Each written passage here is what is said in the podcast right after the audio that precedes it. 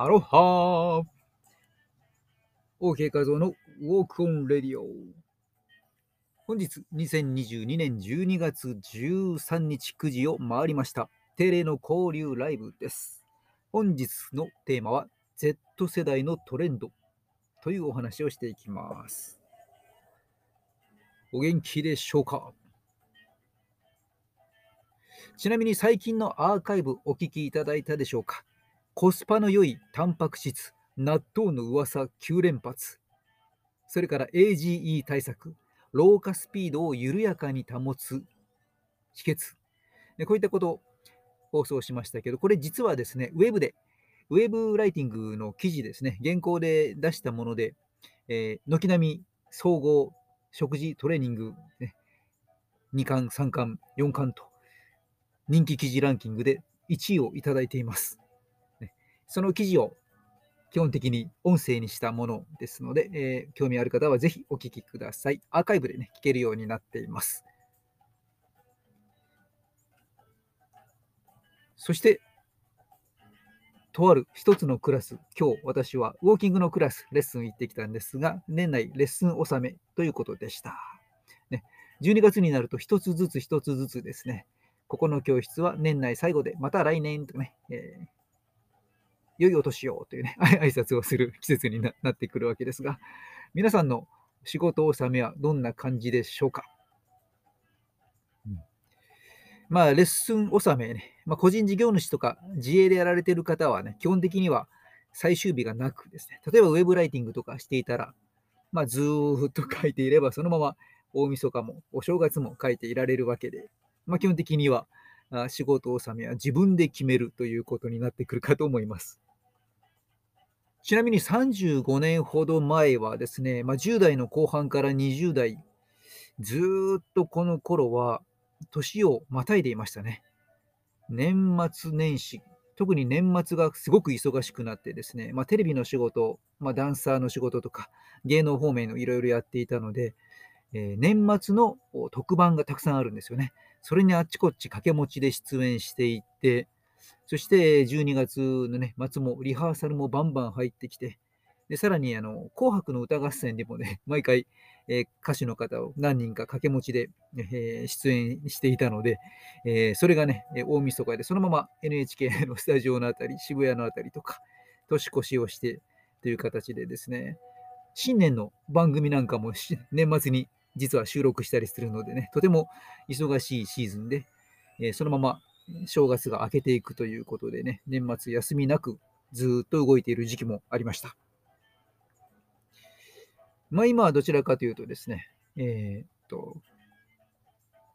ボケーっとしてます。なんやそれ？そうじゃなくて。うん。で、皆さんの年末どうでしょうかね？年末の特別時給とかありますからね。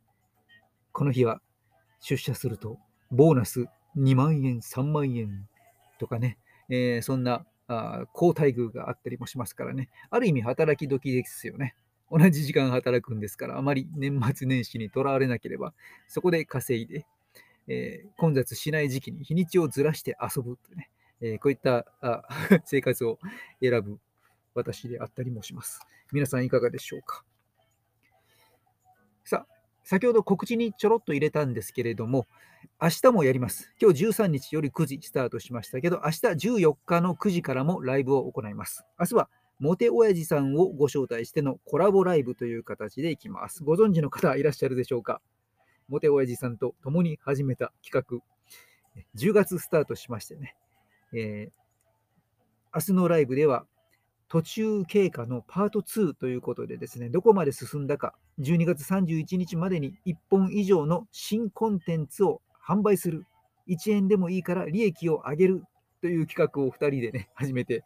今まで、えーチャレンジしていなかったジャンルでちょっとね、マネタイズ01をやってみましょうというね、おっさん2人の企画。リスナーの方もね、えー私も一緒にやりますという方がね、エントリーされて、えー動いてみたりとかしています。明日、途中経過第2弾を発表して、年が明けた1月15日に最終結果発表という形でですね、どんなことをやって、えどんな反響があったか、ね売り上げは出たのか、どうだったのかね、いろいろと報告をしていきたいと思っています。さあ、今日の本題です、お待たせしました。本題ですが、Z 世代のトレンドといった話をしていきたいと思います。もしかしたら明日もですね、さらに、えー、今日のテーマを掘り下げて、マーケティングの視点を入れてお話をしたりすることもあるかもしれませんので、えー、興味ある方は明日もぜひね、お聞きください。えー、今日はですね、サクッと、まあ、2022、この Z 世代のトレンドといったところのお話をこれご覧になった方もね、いるかとは思いますけどもね、えー、まあ、ちょっと発表されていました。まあ、ちなみに2021年、1年前の時には出てきていたのは体験部門というところでは、ホテル女子、ホテル女子会ってね、ホテルで女子会を行うというね、ホカンスという言葉流行ってましたね。まあ、いわゆるホテル滞在を楽しむバカンスで、ホカンスというやつですね。あとはお、おたかつ。オタクのオタですね。オタ、オタ活部門というところがありまして、ここは推しがブームでしたね。まあ、推しのグラスがあったりとか、推しの名前をこう飾ったグラスですよね。こういったものが流行ったりとか、えー、そんなことがありました。ちなみに Z 世代というのは、まあ、年齢で言うと15歳から24歳、このあたりですかね。さあ、そして今年2022年のこの Z 世代のトレンド。ちょうどそうですね。6部門ぐらいね、共有したいと思います。まあ、カフェグルメ部門。カフェグルメ部門では、3位がバナナスプリット、2位が JK ケーキ、1位がカヌレということでですね。ちなみに皆さん、いくつ知っている言葉が出てくるでしょうか？まあ、1位のカヌレはね、知っていますよね、カヌレはね。えー、どういうことかということでね、私の息子もなんかやたらとカヌレを買ってきて食べていたのは、あ、こういうことなのかとですね、なぜカヌレなんだと、えー、不思議だったんですが、えー、カフェ、グルメ部門で Z 世代のトレンドでは第1位に輝いています。ちなみにアーティスト部門を見てみますと、ここはですね、第3位がエスパー、そして2位がケプラー、1位がアイブということでね、全く分かりませんでした。エスパー、まあ、これ基本的に女性のアイドルグループでね、エスパー。そしてケプラーというのもまあガールズグループですかね。で、アイブというのも、えー、なんかそんな感じだと思いますけどね。ここは、えー、全く分かりませんでした。人部門でどうですかね。人部門。ここは第3位が中山きんに君、2位があの、1位が佐藤隼人ということで、えー、中山きんに君はね、しっかりとアラフィフ世代にも分かりました。えー、そして、えー、あのっていうのは、あのね、聞いたことないですけどね、多分あの僕は 歌手ですね。あの、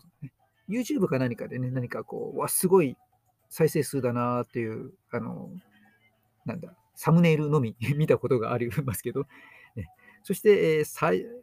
佐野隼人君というのは、この5人組のダンスユニットの、ダンスボーカルユニットですかね。そのメンバーですね。うんまあ、そんな感じで、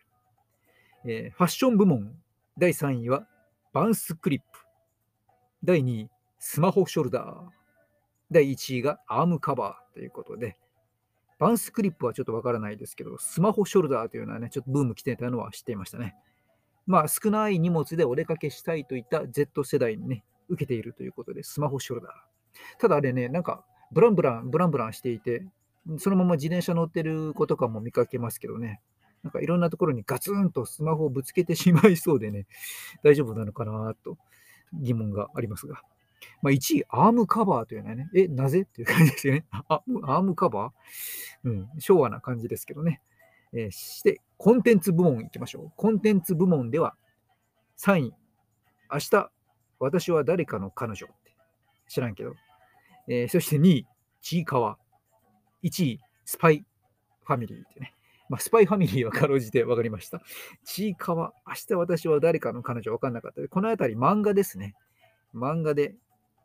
ちいかわはなんか小さくて可愛いやつっていう感じの漫画なんですかね。うん、まあそういうものが出ていると。うん、あちなみにコスメ部門もありますね。コスメスキンケア部門。第3位がシーインの部分付けまつげ。第2位が第2位が U、これは何て読むんでしょうかね。YOLU。カームナイトリペアシャンプーというシャンプーですかね。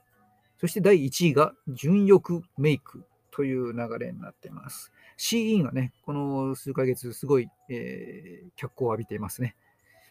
うん。いやいやいや、確か原宿あたりに店舗できてたんですかね。うん。この純欲メイクというのは、ちなみに、あどけない可愛さと大人っぽさとを兼ね添えたメイクのことだそうですね。純欲。純がこのあどけない可愛さですかね。欲が大人っぽさですか？わかりませんが、まあ、そんなメイクが流行っているということです。まあね、この人部門の第3位に入った中山きんに君もこう面白い売れ方をしてますよね。まあ、ちなみにコメントでは、なんだか愛おしいと。ポンコツっぽい感じが可愛いと。そういう評価を受けているそうです。ポンコツっぽい感じですね。まあ、彼、ちなみにあのボディービルダーですね。肩書きとしては、ま、ボディービルダーで、まあ、YouTuber、うんまあ、お笑いタレントと、そんな感じですかね。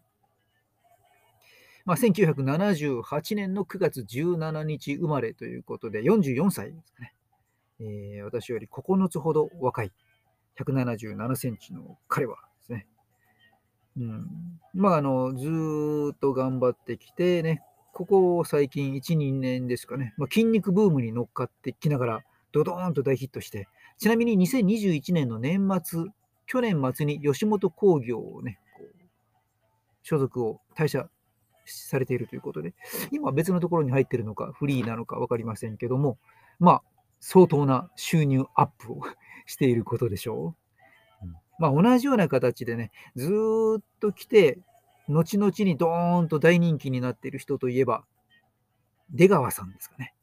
昔嫌われていたような、えー、ランキングにも出ていたと思いますけどね、今や大人気の出川哲朗さんのね、このパターンに近い売れ方してる感じの中山きんに君という感じですね。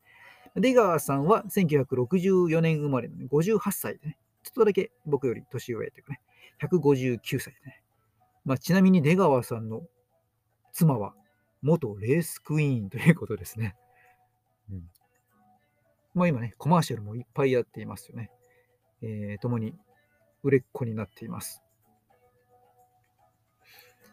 というわけで今夜はですね、